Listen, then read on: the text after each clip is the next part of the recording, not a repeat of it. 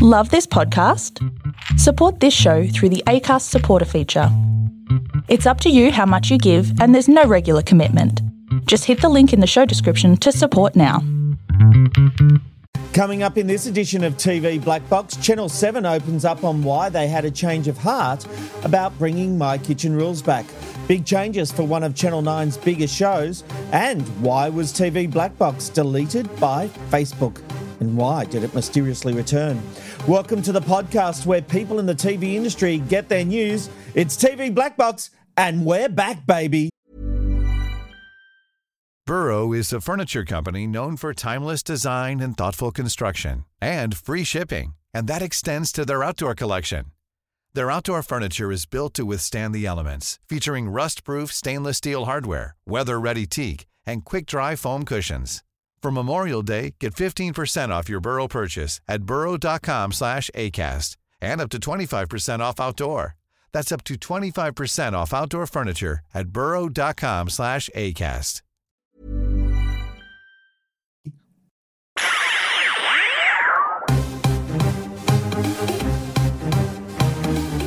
This is TV Black Box, bringing you the inside goss from the TV industry. Yes, hello, and welcome to TV Black Box. Oh, the amount of notes and messages I've been getting about not being on air. None more so than Scott Emerson at 4BC, who hosts Drive. I see him every day and he's like, When's the next episode of TV Black Box, Rob? He loves you all. He loves listening to TV Black Box. He loves listening to these people because in the chair tonight, we've got Aaron Ryan coming to us from Perth. Hello, Aaron. Hello, gorgeous people. Lovely to be back after that week break, and even better to to see the so-called regular David Robinson back. Spoiler alert! Spoiler alert! So called. Mog is joining us from Sydney. Hello, Mog.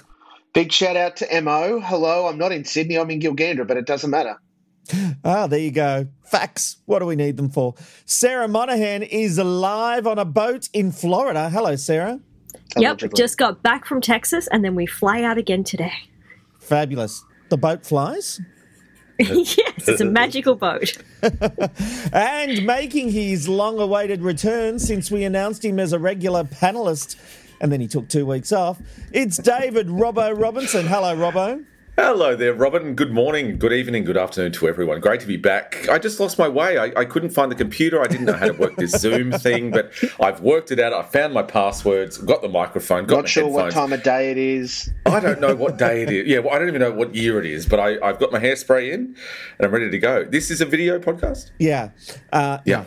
All right, No. let's get into it because it was a star studded event this week as Channel 7 held its annual upfront event. Despite being a pre recorded virtual event, the network was out to show it has a solid base to be the dominant network in 2022. Despite the fact the schedule is lacking in terms of new programming, executives have played a safe hand with offshoots of known brands like The Voice, Big Brother, and of course the return of MKR. Now, I spoke to head of programming Angus Ross about the schedule, ratings, and the change of heart about that very show. Angus, welcome to TV Black Box. Thanks, Rob. How are you? Mate, I'm all right. How are you? Good. Very good. Very excited. Well, as you should be, because it's a very confident Channel 7 at the moment. Uh, we've got a lot of known brands. It looks to me like you're looking at the schedule that you had last year, seeing where the problems were, and building on what you had this year and trying to fix that Q1. Would that be a fair assessment? That'd be a pretty fair assessment. You know, unfortunately, this year we didn't have all the rounds in the chamber. You know, we should have Australia's Got Talent on air uh, right now, which is just slightly annoying to me. Um, however, it'll be back next year. But yeah, Q1 has been that uh, part of the schedule we need to need to fix, and that's what Kickstart in 2022 is um, is all about. It's about coming out into Q1 with proven formats. Dancing with the Stars All Stars, SAS Australia, and then the Voice spin off Voice Generations combined with the Winter Olympics. And I think we're going to have our most successful Q1 in, uh, in a number of years, I can confidently say. Look, it's a very good schedule. The one thing that I noticed looking at the graph of all the shows is that it is all known brands. So, Yeah. future going into the future, where do you draw the line between the short term gains of known brands, which is a smart move, and I'm not having a go at that in the sliders, and developing new formats for future proofing? Look, I mean, we we said it, and James has said it. We're out of we ourselves are out of the program development business. And to be honest, I find it funny when we go, well, where are all the new formats? When people used to give us so much crap for trying new formats, and when they didn't work, you get you get punished. So I don't seem to be able to win. You know, I just want ratings. However, we ourselves are not in the program development business.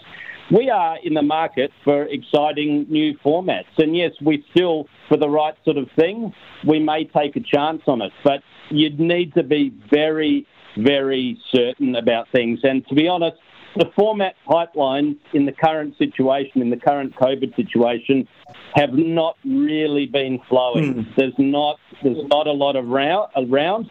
But yeah, we're we're here ready to pounce on anything that um, tickles our fancy, and you're you're much more inclined to do that to take some risks if the rest of your schedule is quite stable and settled. And really, you know, we've we've come out and said, uh, uh, you know, we're into year two of a three-year rebuild, and I can confidently say that we're ahead of schedule in where we need to be. Um, but you know, come year three, if we're in an even better better shape, you know, you, you start to become to be prepared to take more risks again. Well, taking risks is always a good thing, but in a pandemic is very, very difficult. So I fully understand that. Um, one thing I want to ask about is that you did an interview with uh, Aaron Ryan. Uh, this year, yeah. and there's some confusion over your comments about my kitchen rules. So, uh, yeah. our take from what you said was, and, and this is what you said, it's certainly not anywhere in next year's schedule at this point in time. What changed, and was it? Correct. It must have been one hell of a pitch. no, I mean it was. Everyone kept saying, "Oh, I think the questions I was asked, I said it was a ways off." And that it was certainly way too soon for it to be in the 2021 schedule, and that it wasn't in the 2022 schedule at this point in time. yeah, it wasn't anywhere. It's certainly not anywhere in next year's schedule at this point in time, which is fair enough, mate. TV's dynamic. Yeah, things and, change. and I'm I not going to take you to uh, at- task, at that point- but uh, there's at that po- yeah i mean realistically Rob, a lot of the headlines that then came out of that interview ignored key things that i said like at this point in time and the show was Mhm. then cancelled gone forever people ran a mud yeah. um, so We didn't. I was quite truthful in that it, it, it uh, no, you didn't. It was not in the schedule at, at that point in time. But what we'd always said with these with these um, shows was that they they needed some time to be rested. And again, going back to them, you go back to them when you feel more confident, when you feel you've got a track record in reinventing the shows. These shows also are not going to be produced by Seven Studios. They'll be produced by third party production companies, which just gives you more fresh eyes on the format. But they're- they're going to be shorter, sharper runs. You know, you're not going to be, it's not going to be a 50 episode sort of thing. And it's a bit of a back to basics, back to the drawing board sort of thing. Back to state versus state, mm-hmm. cooking in people's homes, less tricked up. But from a advertiser revenue point of view, there is still a great deal of demand for cooking shows. And I'd rather go with a known format that was the number one show in television, I think, for eight out of its 10 years, than to go and um, try something unproven, which we have done in the past when we're in the development business, and it doesn't always work out. Um, so good brands aren't things that you throw away, and by the time it gets to air, it probably will have been off air over two and a half years. Yeah, mate, I'm not arguing with that. There's just some blowback to us saying you guys said it wouldn't be back, and, and as we, we said what your quote was, and the fact is, I, as Yeah. I acknowledge, things change. You're looking at your schedule for next year. Someone's got an idea of how to get it back to basics. They pitched you some hosts, presumably, and you've had and you guys have changed your strategy. That's valid. Yeah. A- And it doesn't change the fact that when we spoke to you, it wasn't happening, but now it is. I, I don't have a problem with that at all. I just don't want the narrative to be that we lied or I don't, anything. I don't, under, I don't quite under, I don't quite understand who does have a problem. But I was, uh, last time I checked, you were free to change your mind uh, in the society we live in. Or unless I'm being in some way cancelled, I'm uh, yeah, I don't, I don't know. I'm confused. All right, we've, we've cleared that up. MKR. Now, look, you might as well give me the exclusive. Who are the judges? Who have you got on your radar? uh, no, no. Look, you know what? The phone has been running hot. Everybody is on on the radar, and you know, with uh, it looking like borders are going to be opening right up, we've got even more options mm. than you know we could ever have hoped for. So, look, it will be, um, yeah, it, like I said, it's going to be a fresh start for the show. But you know, I'm not ruling anybody in or anybody out. Mm. Okay, so that means judges have not been locked off at this point. No, they have not. Good to know. Um, look, I think what's extraordinary. I don't even know to say, and I can genuinely say at this point in time. um, I think what's extraordinary is what Nine has done with The Voice. That has been one of the big stories of the year. Something that theoretically should be a faded brand. And what you guys have done since taking it from Nine, it became the biggest thing. Now, do you think that happened because of what you guys did with it in conjunction with the production company? Or was it a lift from the uh, the Olympics where it got a lot of promotion? What made The Voice work this year? Well, I, I think tonally it was very deliberately shifted away from what had been done the previous few years on Nine, and that was work between our executives and the production company, obviously. Uh, a fresh judging panel uh, on the on the show, which completely, I think, changed the judging dynamic. Then you combine that with um, the platform of the Olympics. Now, the Olympics is a great platform, and you, particularly with how people view the Olympics now, you really do reach a very large proportion of the population. So it's a magnificent launch platform. But that just gets people to a show. If the show doesn't meet their expectations, they're not going to stick around. And this was the first season of The Voice in a long, long time where there was no drop off from episode to episode. Every mm. single episode averaged over a million viewers metro, and that had been always been the big criticism. Oh, after the blind auditions, nobody cares. The audience drops right off. It didn't for us. It was massive for us on BVOD as well. So I think the changes we made both tonally and structurally, you know, a shorter, sharper run um, paid off in this in this instance. You know, you can you can lead people to something, but they definitely won't stay if um, you know it's not ticking the boxes for them. Absolutely, absolutely. There's no doubt Seven has had a great year. It's a interesting uh, competition with Nine. Uh, you guys look set to win total people, but Nine taking demos. Although I saw that James made a claim about the demos this year. That is obviously including the Olympics. Uh, I'm not. I'm not sure uh, which claim. I mean, you know, with with the if you seven, seven will definitely be number one in all. People, definitely. Uh, you yep. know, cal- calendar year, survey yep. year, Olympics in, Olympics out. Any which way, we're back to number one in all people. The uh, 16, to, uh, and I'm just I'm just talking from mine because that's what the journalists always go back to. Everybody loves stripping out, uh, you know, the uh, the Olympics. Of course, we never, we, sales never strip out their Olympic sales revenue. That's nothing enough. But, Uh, but, but, come but, on, let's be honest. Know, it's always been the dumb thing, and I, have got to say, yeah. traditionally, I haven't had a firm view because um, uh, you know I reckon you buy the Olympics to get the big rating, so I understand yeah. it from that point of view. But let's be honest, yeah. when people have always calculated their their ratings for the year, they haven't included the Olympics. So, so if you if you strip out if you look at survey year to date and you strip out those two weeks, you know, uh, we're we're at um, 18. Eight, we've won 18 weeks for the year. Nine's on 13 weeks. We are in an uncatchable position in terms of all people share. Oh, you've won total 16 people. to 39. Yeah, 16 to 39s and under 50s. Uh, again, excluding Olympics, I think it's too close to call. On 25 54s, I think Nine will probably just hang on for the year. But for us as a network, we are the only network that has significantly grown share in every one of those key demos and all people. And, that, and so, that's very um, important. Yeah. And it's interesting talking to Nine earlier about the whole under 50s demo. And uh, Steve O said, I've never had an advertiser ask me to place a commercial in the under 50s demo. How do you rate the under 50s demo? Well, the the the under 50s demo just seems to be this new demo that's come to prominence this year for some reason, Rob. Mm. Um, that uh, because it, somebody has started quoting it or been making claims in, in that space. Uh, Are those you know, claims disputed, Angus Ross? they did, they were quite heavily disputed. uh, rightfully so. Rightfully so. But uh, you know the, the demographics that uh, you know I as a programmer look at each day. I, I, I look at all people, people 25, 54, and people 16 to 39. Um, those those three demos, and we've grown in um, in all of those. So you know that's that's the key for us. So yeah, I mean un, un, under 50 overall is a pretty broad group of people. I couldn't agree more. It's interesting. Um, I do think Seven are going to do very well next year, and I do think you're going to have a better quarter one.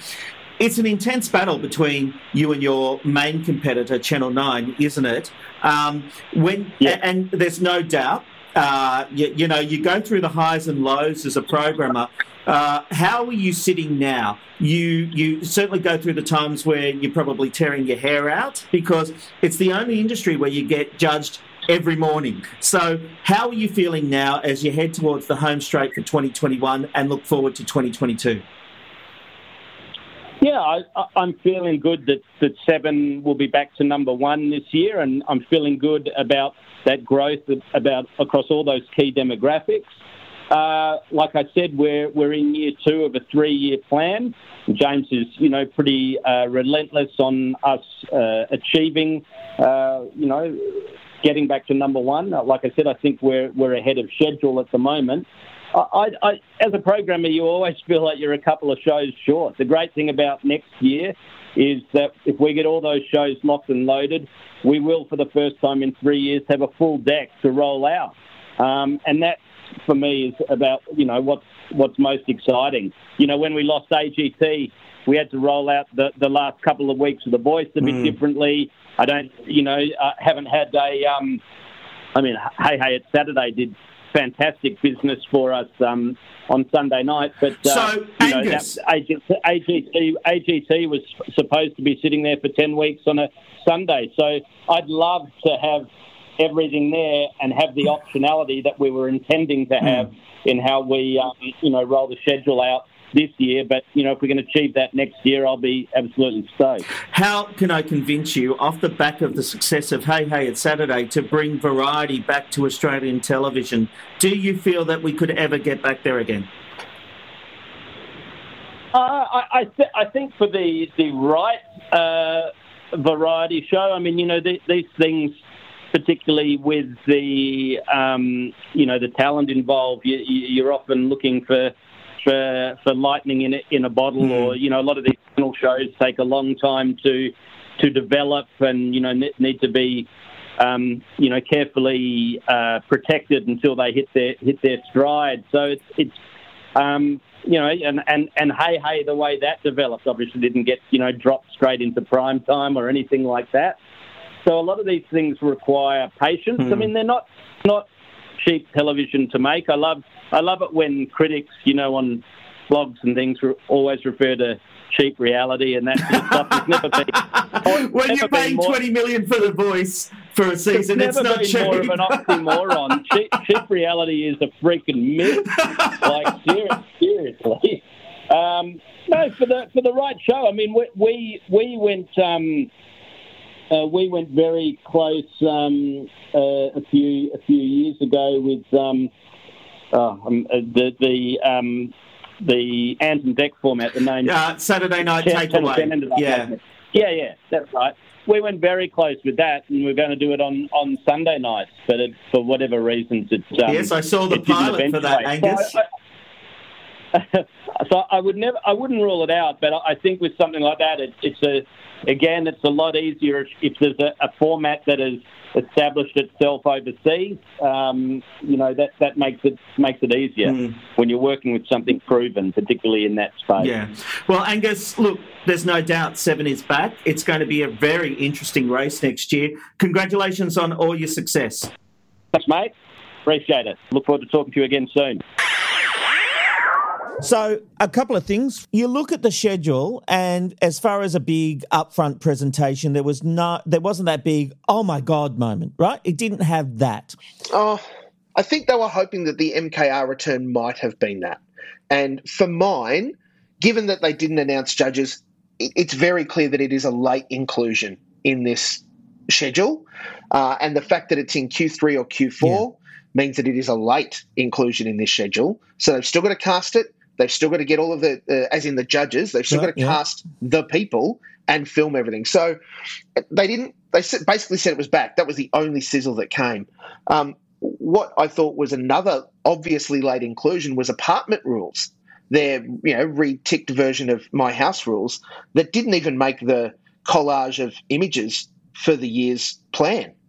Um, so I think it's an even later inclusion for that to slide in. Interesting. Look, the, the the 2022 schedule for Seven is leaning on their brands that have proven this year to be pretty successful. Um, and in fact, Seven is going to be the number one place for you in 2022 if you want to watch Sonia Kruger because she's on five shows. Why are we so hung up on that? Newsreaders are on the air every night. No, it's the different. fact that she does a, a, a multitude of shows during the year, I don't care. No, I don't that's think different. that's an issue, Robbo. No, no, I think it's different. I think your newsreaders should be people who are constantly there. Uh, they're a constant companion to every night uh, of your week, whether it be a weekday or a weeknight. They're important. They're constant. They should always be the same. Um, when you've Sonia got Kruger isn't guiding you through a terrorism scandal. no, no, and I think when you've got But Sonia Kruger, could. who is who is a who is a, a you know first class operator, she's a great host. Yes. But I don't know that we need to see her on five different shows. I don't think that she, you know, can can always work across every single format. And I think there are plenty of other talents in Australia that need to be given a, a chance. I think five shows across a network is just a little bit much. a lot. But yeah, it's just a bit too much. time. Well, it's like between her, between her and Grant Denyer, there could be like eight other people working. yeah. Or Osher Günsberg. Here, Oh here's God. the thing. Oh. Networks like to go to people they trust. But let, us get back to the issue. Sure. What I was saying was you look at seven schedule and it, eh, there's nothing outstanding or, or new in it from that point of view. But my point is it's a solid schedule and it will most 100%. likely make them number one and possibly do very well in the demos. It's going to be neck and neck between nine and seven in the demos, especially 25 to 54 next year. And Yep. you might look at sevens and say, okay, it's not the OMG moment, as I talked about, but it's the right kind of schedule when you're rebuilding and trying to get to number one and get those advertiser dollars in with safe, reliable brands, Mulk. I, I agree, Rob. I think it's going to be absolutely the battle royale in 2022 between seven and nine. And I mean, it's been close this year. It'll be closer next year. It's going to be absolutely tough because we saw what they did with The Voice. It did massive business this year, and you would expect that it will probably diminish a little, but they've having two bites at that cherry. So I think they should do okay out of it. The, the one big disappointment, quite seriously, the one big disappointment for me out of seven schedule was that across the entire year, parking home and away for a second, that there was a grand total of four hours Australian drama in a whole calendar year. Yeah, wow. That's People don't not watch cool. Australian drama outside of home That and is away. absolutely not true. Absolutely not true. The ABC prove it week after week after week. I think in, ter- in terms of the schedule, though, seven have done exactly what nine did, and they're going for the "if it ain't broke, don't fix it" approach. So they're sticking with all Yeah, their yeah. Dancing with the Stars, The Voice, Big Brother, SAS Australia, Farmer Wants a Wife, and then including a couple of other shows like Claremont, which is the four-hour miniseries that looks okay. They'll hopefully want to get back Neil Patrick Harris again to do Australia's Got Talent, um, and they're supposed to be doing Australian Idol next year as well. And their big fall, of course, Live too. yeah, and, and Sorry, Aaron, they made a big noise about Oz Idol being live. Yeah, that that'd be awesome. It's good to have the crowds in there. But quarter one obviously is a problem for them. So that so they're now going for the Winter Olympics. Obviously, that will lead into the Voice generations, Big Brother and SAS. So th- they should definitely improve. So if seven are going to win this year in total people, they will definitely win next year because they'll have a better uh, Q one. Yeah. and then and then it's going to be a knife edge in 16 to 39 and under 50s this year. Um, so, you know, you, you'd think they'd improve in those two. So it's just 25 to 54, which they'll need to see an improvement on. All right, coming up, we'll look at the big TV news stories of the week, including the social media post that could cost a TV star dearly, Netflix staff in revolt over a controversial special, and big changes to a big primetime TV show. You're listening to TV Black Box.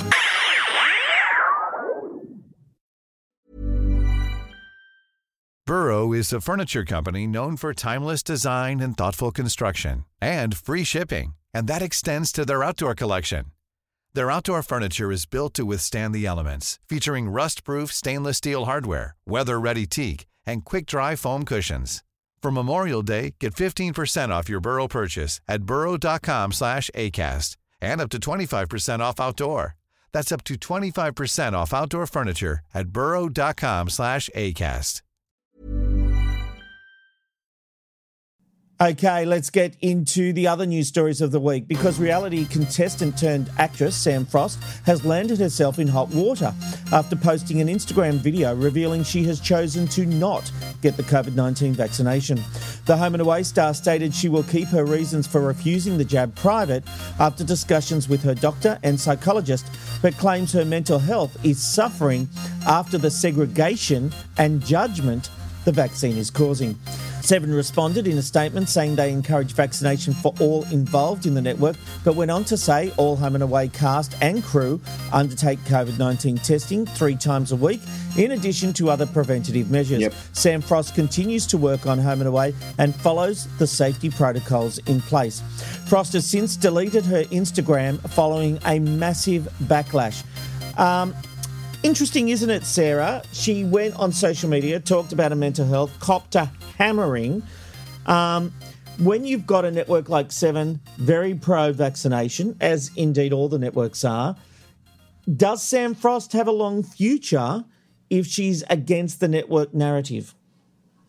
But if she has it for a medical reason, which she said she spoke to her doctor and her psychologist, which tells me that there's a medical reason, and it truly is nobody's business what that reason Yep. is. There's obviously a reason. She hasn't done it. It doesn't sound like she's an anti vaxxer. She just has a reason for not doing it. And she's right, because, like, as a kid, I was immunocompromised, and the doctors said for me not to get more vaccinations Yeah. because like I had full blown measles, full blown German measles. When I immigrated to the US and they gave me chicken's pox, I spent Chris, uh, Christmas Day covered in pox. Um, so it was actually a really big deal for me to get vaccinated. And uh, I tried the mRNA ones because the live vax probably would have made me really sick. So a lot of people have legit reasons. One of my best friends in Australia is going through IVF, and her OBGYN told her, do not get the vaccine yet until afterwards. So people do have medical reasons, but it is truly nobody's business what that reason is. But if you are now segregated from society because nobody seems to care that you have a reason, just that you are unvaccinated and therefore you are, you know, a zombie. So uh, we don't want to touch you anymore. And I kind of see where she's coming from. She probably should have just kept her mouth shut and not said anything at all. But that's the problem, Um, though, isn't it? In a free society, we can't actually say what we really feel through um, bullying and people Incorrect. taking issue. Incorrect. That is me she was bullied off social media, Mulk.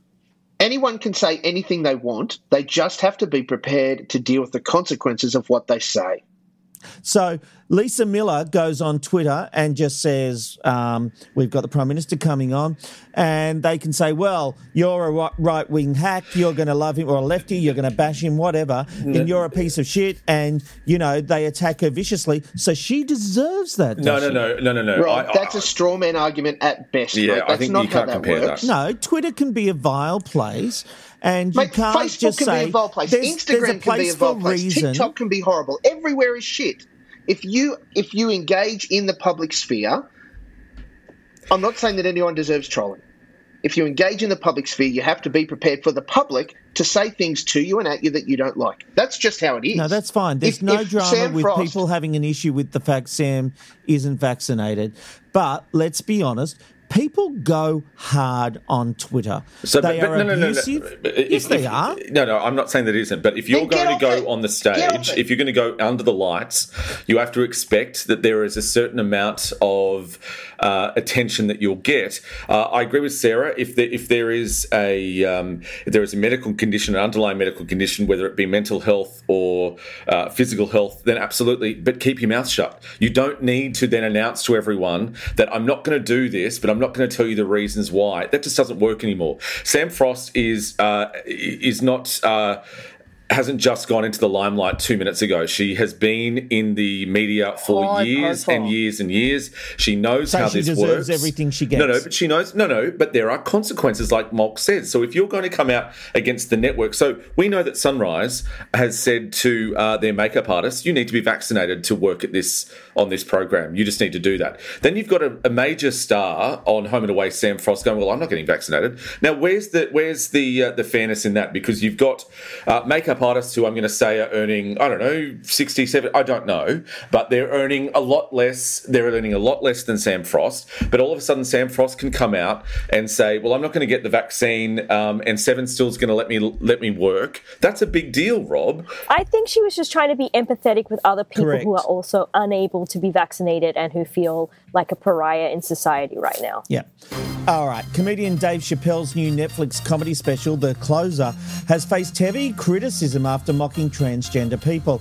And it appears even those working for the company are not happy. Terra Field, an employee at Netflix who is herself transgender, tweeted about the special saying it attacked the trans community, all while trying to pit us against other marginalised groups. Terra had her employment suspended. However, Netflix claim it wasn't for the viral Twitter thread, but for her attempting to attend a director level meeting. She has since been reinstated after the company did an investigation and found she had been sent a link to attend the meeting. Now, this is where it gets interesting, Robbo. The the line uh, between posting what you think about a decision the company you work for is making. Uh, And look, you can't do it. I uh, I, I can cite both um, ABC and Channel Ten contracts where it says, especially if you're on air, uh, you can't make certain comments, and if you do, you are your your employer is able to say to you. No, you can't do that, or they can reprimand you, uh, especially if you um, have a high profile. That's a normal clause in a lot of media contracts now, and also in a lot of contracts wherever you work. Um, so I think that just based on that, you you can't disparage your employer. Um, there are other ways to do it, and it's in your employment contract, and that's okay. It, it's a weird position I'm in at the moment, if I'm to be honest, because I work for 4BC, which is part of the Nine Entertainment Group. But Nine have um, given me editorial independence when it comes to TV Black Box. And so I am allowed to talk TV and do the things I do without any heavy handedness from Nine, which I think is such a mature decision to make because the feeling they have is I'm working for the radio department. So my commentary regarding TV can stay as it is. What they've done, they could have easily said, no, you work for Nine, you can't talk about TV at all. They actually haven't taken that approach. It's it's amazing to me. which which I think is very mature, and I totally agree with you, Robin. I think that that is great management uh, from 4BC and from Nine Radio. Uh, but at the same time, though, if you then went on to Twitter and said that uh, an interview that uh, Neil Breen did on the Breakfast Show was absolutely disgusting and rubbish and blah blah blah, well, well, 4BC and Nine Radio have you know, have cause to then bring you in and say, well, you can't say that, Rob, because no doubt it's part of your employment contract. You can't disparage uh, the network, which I think is okay. But uh, again, if you're just going on a base level contract, no, sorry, if you work for a company, no doubt it's part of your employment. You can't disparage your employer. Well, the difficulty in Terra's case was that Terra was suspended for joining this meeting of executives. It wasn't for her comments. Yeah. It was for joining this meeting and the subsequent investigation. All happened at the that- same time, unfortunately. Oh no, absolutely, and and all of it got conflated together, and all of hmm. those sorts of things. I, I I think it's completely fair in the media industry for people who work for media organisations to have an opinion on what their employer makes, both the stuff they're a part of and the stuff that just other parts of their business makes. Whether or not it agrees with what the employer says, well, that comes down to how good your relationship is with your boss, your contract, Very and true. HR. Yeah. All right, moving on. Because Ben Fordham is leaving Nine's Ninja Warrior after five seasons as co host with Rebecca Maddern. The Daily Telegraph reports Fordham made the decision to leave due to his breakfast radio commitments on Sydney's 2GB. Now, look, I spoke to Ben just before recording tonight's podcast, and he told me that while he could have pushed on if needed, the last season really took its toll as he was shooting from 8 pm until 3:30 am, and then he'd go straight to the breakfast radio show. Aaron, this makes perfect sense to me. Breakfast radio is a tough gig, and he is in a very competitive market. Yeah, I think this is a good decision all round. Obviously, for himself, um, you know, wanting to spend time with his family and, and not being up till three o'clock in the morning and then going to the show. But um, And one of those rare occasions when they say, I want to spend more time with my family, and they actually mean it. Absolutely. But in terms of also the show, the show's been going on for a while now, and each year they bring back the same contestants, and sometimes it feels like it's just the same thing. The show could do with a little bit of a freshen up. Um, he is absolutely a great host, nothing wrong at all. But just swapping it around a little bit, maybe throwing in a few, you know, different obstacles, new host, and just making it a little bit freshened up, probably would be good for the show anyway. So. All right, well, we will keep an eye on that one and find out who the new host is in due course. Well, now that we're recording on a Wednesday night, I thought we would change the way we do our ratings wrap. Instead of looking at the previous week, this now gives us the chance to look at the first few days of each week, which is, of course, when most of the big shows air. We'll still be able to go back to the previous week if there is something to talk about, but this new format will give us a bit of flexibility. And so to Sunday, where it was Channel 7's night thanks to the stellar performance of Hey Hey It's Saturday's 50th anniversary special, which delivered a cool 1.2 million viewers in the five cap cities. Nine's The Block held up well with 920,000, while 10 Celebrity MasterChef did okay business on 620,000. On Monday night, the Blues took the lead with The Block continuing to bring in solid numbers, 835,000 in fact. SAS Australia delivered 585,000 for the red team, slipping behind 10 Celebrity MasterChef on 601,000. Tuesday night saw 10 deliver yet another dog with the premiere of The Oh, Doghouse God. with just 480,000 viewers in the prime 7:30 slot. Put it down already. Home and away continues to deliver solid numbers for 7, helping it secure the number 1 spot for the night, while the block won again for 9. Love Island was soft on 279,000, but we all know 9 is making a play for BVOD on that one. The Reds came first, the Blues were second, and Team 10 was a distant third. Mug, let's be honest, it really is a two horse race. MasterChef, in all its form, is really off the boil this year. Yeah, I was actually really. Yeah, it was a pun. Thanks, Rob. Appreciate you explaining the joke. I was really disappointed with uh, Celebrity MasterChef. I watched the first episode, and apart from them taking 25 minutes to introduce the celebrities, um, goodness. there was just no tension, really. It was like, cook what you want. Yeah. And uh, there was a bit of fun and stuff, but it was like, I know it's the celebrity version. I was just unenthused to want to watch any more of it. So, right. T- Ten are in a difficult position. You're right that the Doghouse Australia did not launch well. That's 480 is not good business. It's not going to do any better than that either.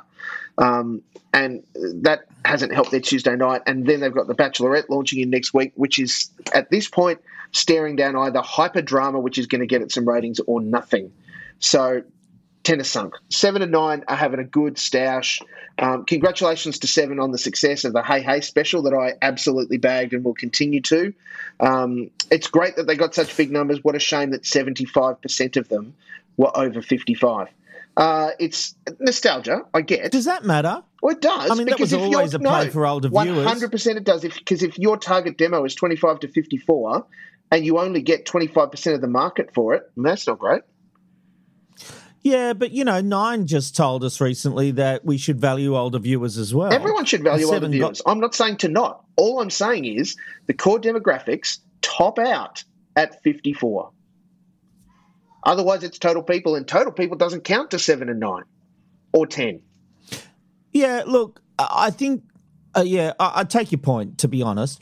But um, I liked that Variety did well. Look, it was a pandemic special. It wasn't the ideal reunion special, so I gave it a, um, I, I, I, I didn't criticise it as much as I would have if we were outside Sure. pandemic conditions. No, uh, sorry, no, no, no. It- it- That special was god awful. It, it, it had no producer to it. It was No, they literally did have as a if we were watching. He watching. hosted it. Oh right, oh right, yeah, gotcha.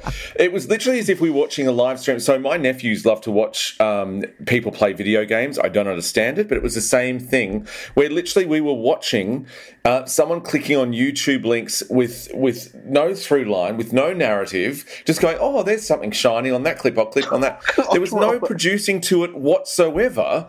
We're, we're going from um, musical guests, and then all of a sudden we're talking about Cate Blanchett, and then we're going to Dave Hughes, and then we're coming back to something else there's a wonderful television mine that you get so many great stuff out of that. And it just appeared that someone just went, Oh, I like that one, I like that one, I like that one. It was ridiculous. It was a terrible show. Oh, it was very clearly a play to get subscribers for HeyHey.tv. That's it. Aaron, let's get back to the ratings, what we're talking about here. What's your take on the current race? Well, I think your opener actually was a little bit mean. Um, you, you talked about the doghouse being, you know, a bit of a dog. Uh, well, I predicted it would be a dog and woof woof. Yeah, Under 500,000. But the thing is- I stand by it. But we're making a, a big deal about the doghouse doing 480,000, but then just have a little line that says, oh, and Love Island Australia was soft. It was under 300,000. Now, I know that that nine are going to going to be huge. Hang on, it's also in a later time slot. It's not at 7.30. You're comparing a 7.30 show to an 8.30, 9 o'clock show.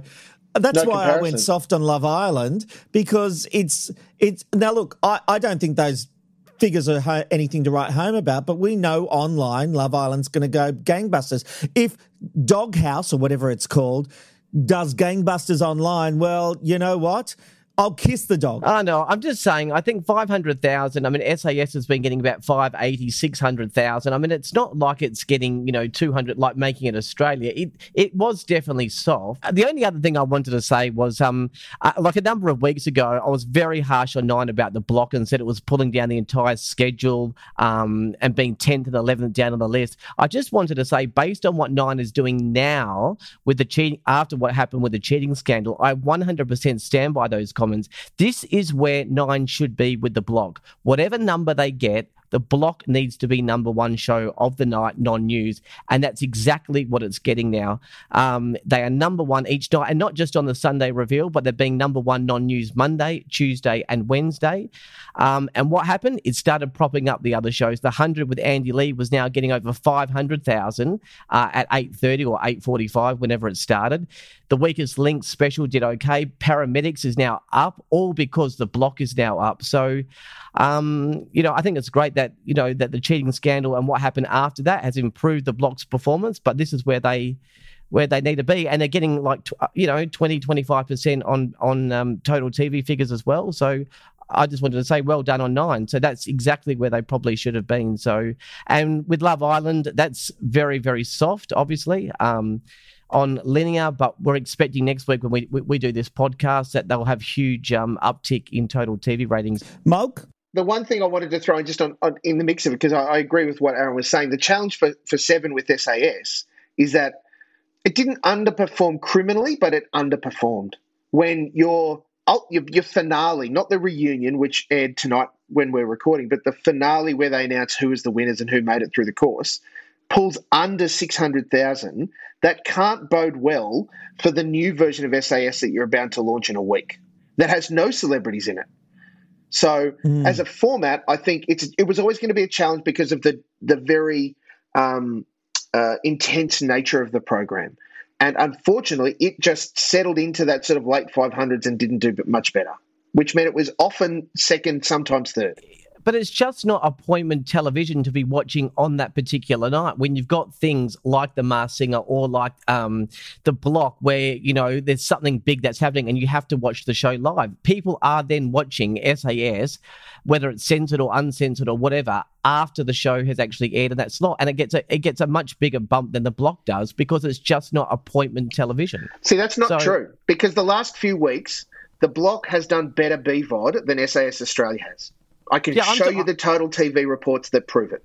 Yeah, but I'm not talking about the entire total TV figures. They're getting the bump is about thirty three percent. They're in the thirties, whereas the Block's in the twenties. No, no, no. The bump is there's BVOD and the catch up, right? So there's two parts. The problem for poor old SAS Australia I know. Here we go. The problem for Port SAS Australia is the block is still beating it. All right. Before you guys start to get naked and rub each other up with all the rating stats, Sarah.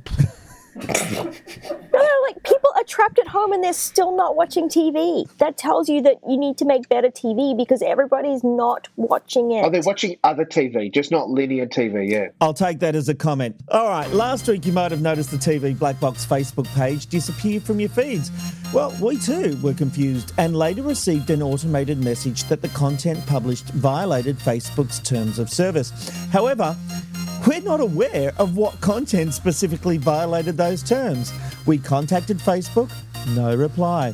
We contacted them many ways. So we do not know what we actually did to get taken off. But in an astounding turnaround, we're now back up and running. And Mulk, we were taken off without warning or explanation, and then we were put on without warning or explanation. Um, it's interesting though, I had a few media writers come to me, ask me about it, and uh, we said we genuinely don't know. They were going to Facebook. I don't know if that's what prompted our return or what happened, but I find it extraordinary that while we're talking about Facebook being a law unto itself, as someone, as a as a little blog that posts on Facebook about television, to get removed with no warning, no explanation, then returned without warning or explanation, that's dangerous to me. Yeah, I had a conversation with the vertical hold guys about this actually uh, on this week's podcast about the fact that this was our experience with the TV Black Box Facebook page. Um, right. They rightly reminded us, and it's, it's a fair claim because it's free. We're the product. So they can do whatever they want with it, however they want with it. In, uh, of course, they can. The challenge is that I mean, we're an independent, you know, ginormously small, uh, in you know, media uh, empire. We're trying to do what we're trying to do, and we want to use um, Facebook to just help spread some of the stuff we're about. There's a, a, vibrant community involved in the TV Black Box Facebook page that like to see the content that we publish, and, and some of them only watch it or read it that way. Um, it's great to be able to add to our our reach and what we try and do. The difficulty for us is, as you said, I mean, we're not necessarily making money out of it through Facebook, but how difficult must it then also be for other small independent empires that are trying to run a business through Facebook? And if it can happen to us and we're, you know, three fifths of nobody, um, the same thing can happen to them. You know, their whole business mm. could vanish overnight with very little explanation and no recourse. Well, when Facebook was down for eight hours this week, which I didn't even notice because I don't Facebook anymore, um, but Instagram was down, WhatsApp was down, and a lot of people pointed out if you have gotten rid of your actual website, like because a lot of people in the US no longer even yeah, have, have their page. original website, they Yeah. just have Facebook. And if you are relying on Facebook and Instagram to run your business, when Zuckerberg eventually gets beamed back up to his home planet and Facebook and Instagram disappear, you're fucked. Like you need to keep This is a really good point. keep- you need to keep some kind of your own presence that you autonomously own. And even if you use the other things to redirect people back to you, you need to be using Yeah. every platform available as redundancy because you cannot rely on a free public service that could either boot you off at any second or the FCC decides it is no longer, you know, with their values and shuts them down. A- And Mark, this is a really good point because yes, your vertical hold friends are absolutely right. It's Facebook is a private company, it's their product. The problem is they have wanted all of us to go and use that product, right? And it's become this major social structure that we all use. Dare we say ubiquitous, Rob? Yeah, right. And when you can't even get an a, a- an explanation of why you've been pulled off, and look, we've seen the power. We've seen the power of these social media companies. Sky News pulled off YouTube, right? It's a serious thing where we lose our rights and it becomes dangerous. Mm. And any publisher or business owner, as Sarah quite rightly says, needs to be very wary of relying on Facebook. And speaking of Sarah, it's now time for Hatches and Dispatches. Thanks, Rob. Beginning with some sad news, a senior production executive at Endemol Shine Australia has died after being hit by a truck in Sydney's inner west. Valentina Joya worked on shows like Married at First Sight and Lego Masters and leaves behind a husband and two sons. ABC News director Gavin Morris has announced he will not be renewing his contract when it expires. He has worked at the ABC for close to 20 years, first beginning as a reporter. The recruitment process to replace Morris is set to begin in the coming weeks. It's a pity you already found a job, Rob.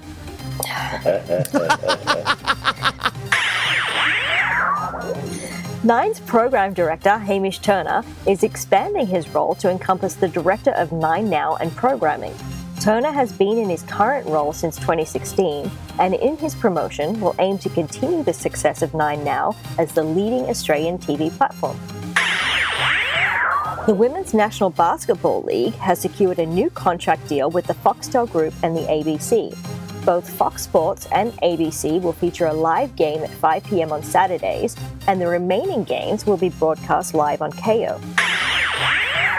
Fans of That 70s Show are in for a treat as Netflix announces a spin off called That 90s Show is on its way, with two of the original series creators at the helm.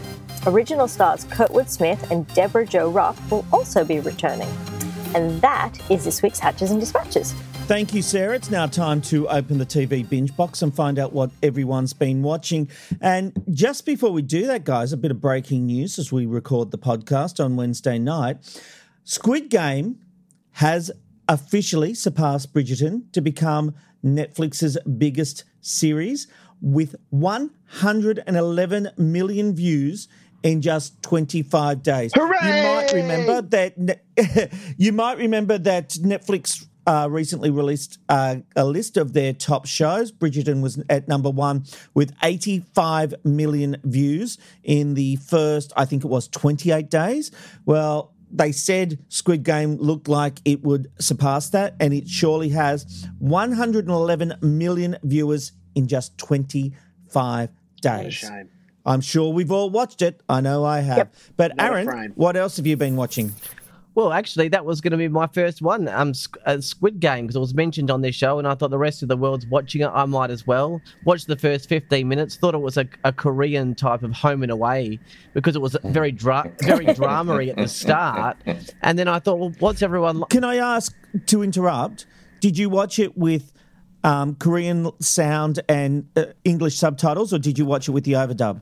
I actually watched it with both, so it was dubbed and then had the subtitles. But the funny thing is that the, the dubbing doesn't actually match the subtitles, is No, but seriously, you are doing yourself a disservice if you watch the English overdub version. The acting is terrible and it does seem like a home and away drama. When you watch it in Korean with English subtitles, you actually get more of a feel for what it's about. Yeah, but when you watch it in English, you get to be like, no, that's Tokyo. No, that's Amsterdam. Because it's the same people who do the voices for um, uh, Money Heist. ah.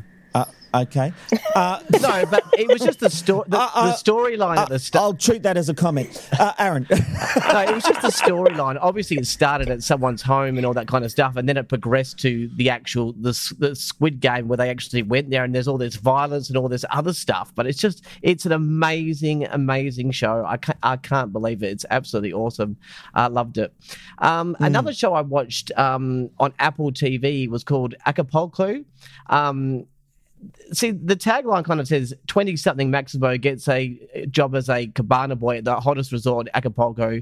Um, then soon realizes the job is far more complicated than he ever imagined. That sounds really dumb when when you you know when you read that that's what the story's about it's not there's no sex there's no violence there's no coarse language it's actually like a it gives that ugly betty Boring. no, it's not. It, it, it's not boring. I heard that. Um, it has like an ugly Betty type of vibe to it. It's a bit like that. It's just a really, really cute show. So um, I definitely recommend that one. That was great. Now for the TV Black Box um, uh, team, I've taken one for the team, and I'm watching Love Island Australia because I'm sure no, no one else what- is. You love it. On Yeah, nine, get- Aaron? Yeah. Or nine now? I'm watching it. If I'm home, I watch it uh, live. Um, but like tonight, I'm going to be watching it on Nine now because I'll miss miss some of it. But um, Oh. yeah. So gen- Sorry, Aaron. So generally, Sorry live. to keep you, buddy. No, no. If you need someone to go, we can uh, stop recording now if you like. You need to go to Love Island for Christ. You're using Love Island as a way to get out of the podcast. And can Choose you a better believe- show for goodness sake. Can you believe Hang on, there's it's only quarter past six there, Aaron, where you are. I'll have to explain. I'll have to explain this later about how. Anyway, um, but on the show, there's a uh, there's a, one called Aaron and one called Ryan. So there's an Aaron Ryan on the show, which is fantastic. Now, look, the show is terrible. The people in it are scraping the, the, the barrel of even being called human beings. Um, they're, Sounds like it's, TV they're utter Box. trash. Yet, TV Black yet, has no heart. Yet, I watch it and I don't mind it. I don't know what that says about me. Uh, They're, these are terrible people, but I, abs- I, you know, I like the show. Season one was better. It's not as good, but I'm still watching it. So that's that's it.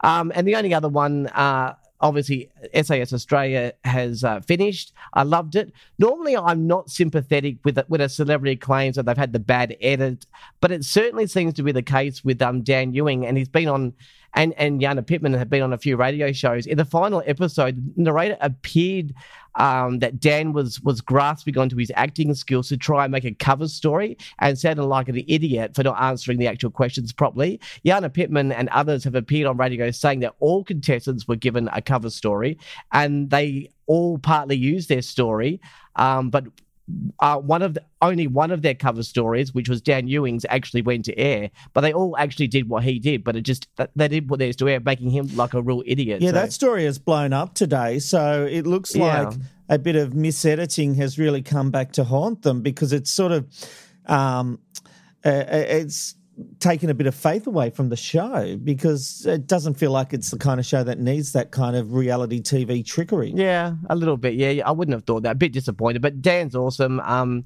he made it up there with obviously a couple of Olympians to at the end there. So, um, so next is the SAS Australia Hell Week, which is the everyday Australian one. So I'm curious to see how that's different to you know how they treat the celebrities. I'm, I'm maybe it's worse, maybe it's better. I don't know. Do they hate them less because they seem to hate the celebrities for the fact that they're celebrities and they Ah. need to bring them down a peg or two? So I'm wondering I if think they're they'll hate them more, Sarah, because they're not celebrities.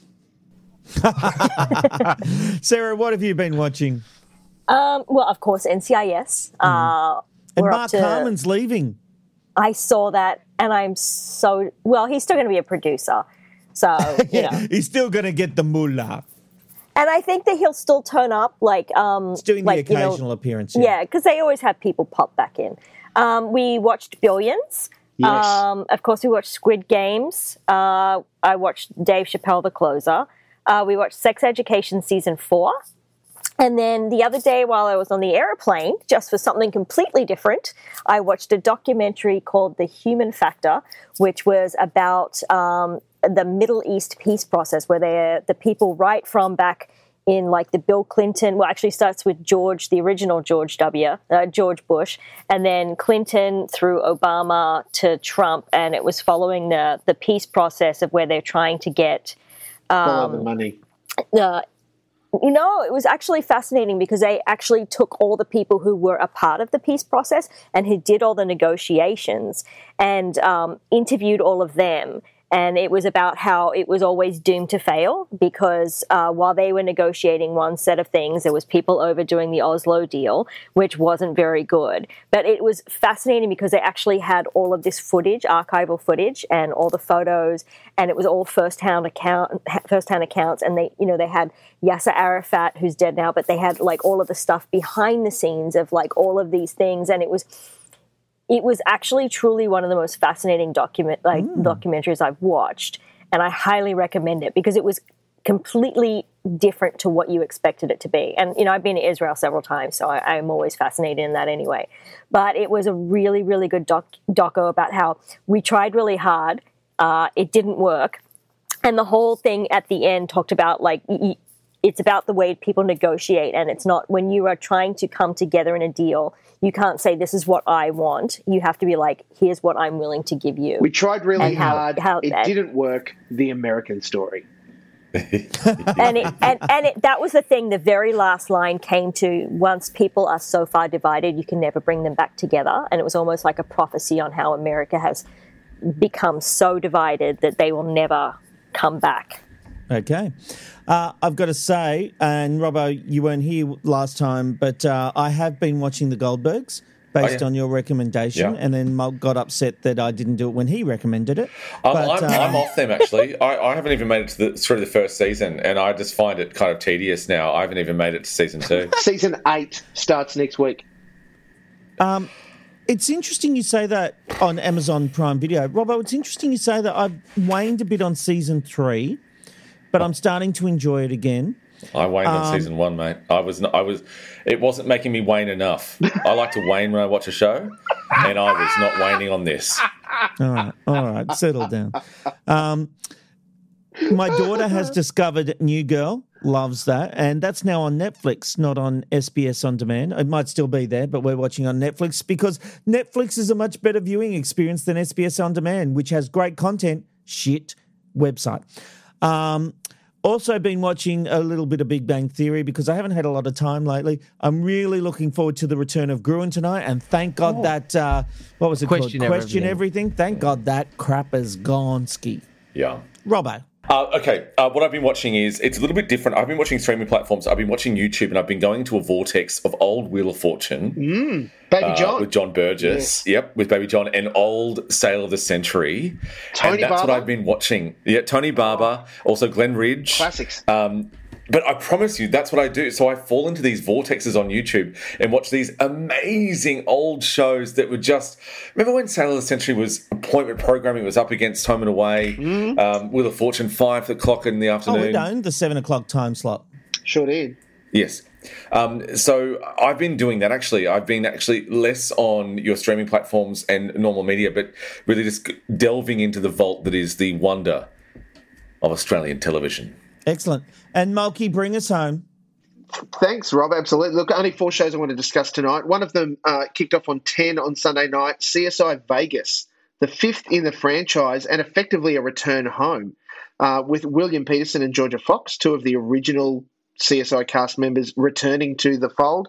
Look, it's chewing gum television. It's it's not going to win any, if many, awards, but it was pretty fun. Bit of a warm blanket. The thing that just struck me hard was that because they've got a brand new set, um, it was this very expansive, very schmick looking lab, and the lady in charge of the lab went. Yeah, well, you know how it is. We're always underfunded. Mate, there are scientists that would kill for this lab. Like it, it was, and she, it wasn't. It, she wasn't being ironic. It was legit. It was outrageous. So it's chewing gum television, but so fun. Um, I previewed the Hey Hey special, and I wish I hadn't, but I did it so that I could talk about it, and it was a thing. Um, I am the jury is out for me. I've finished the first third of the final season of The Walking Dead that was on Fox Showcase, uh, and I kind of like where it's going, but this this has really traipsed all over the shop. This this series. There's only um, now 16 episodes left in two more installments to come, uh, and I'm looking forward to seeing how they wrap it up. The big win for me out of the entire week, and I will shout anybody down uh, if they disagree with me. The season finale of Ted Lasso for season two, like mwah, chef's air kiss. It was superb. The entire season was superb television on Apple TV Plus. Do you need to like sport no more? Because I've looked at this and I watched half the trailer and I think I don't know about sport. I don't care about sport. Is that something that would put people off? It's Because it better put if me you off. don't know sport, Robbo.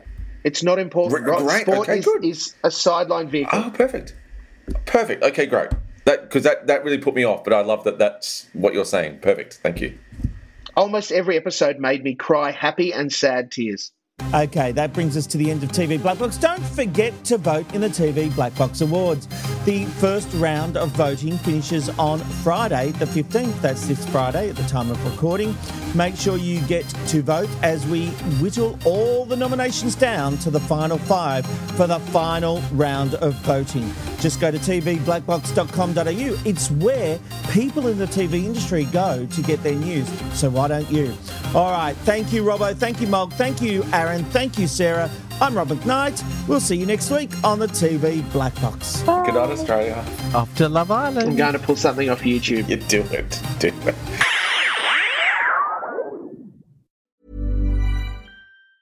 Hey, it's Danny Pellegrino from Everything Iconic. Ready to upgrade your style game without blowing your budget? check out Quince. They've got all the good stuff shirts and polos, activewear, and fine leather goods, all at 50 to 80% less than other high end brands. And the best part? They're all about safe, ethical, and responsible manufacturing. Get that luxury vibe without the luxury price tag. Hit up quince.com slash upgrade for free shipping and 365 day returns on your next order. That's quince.com slash upgrade.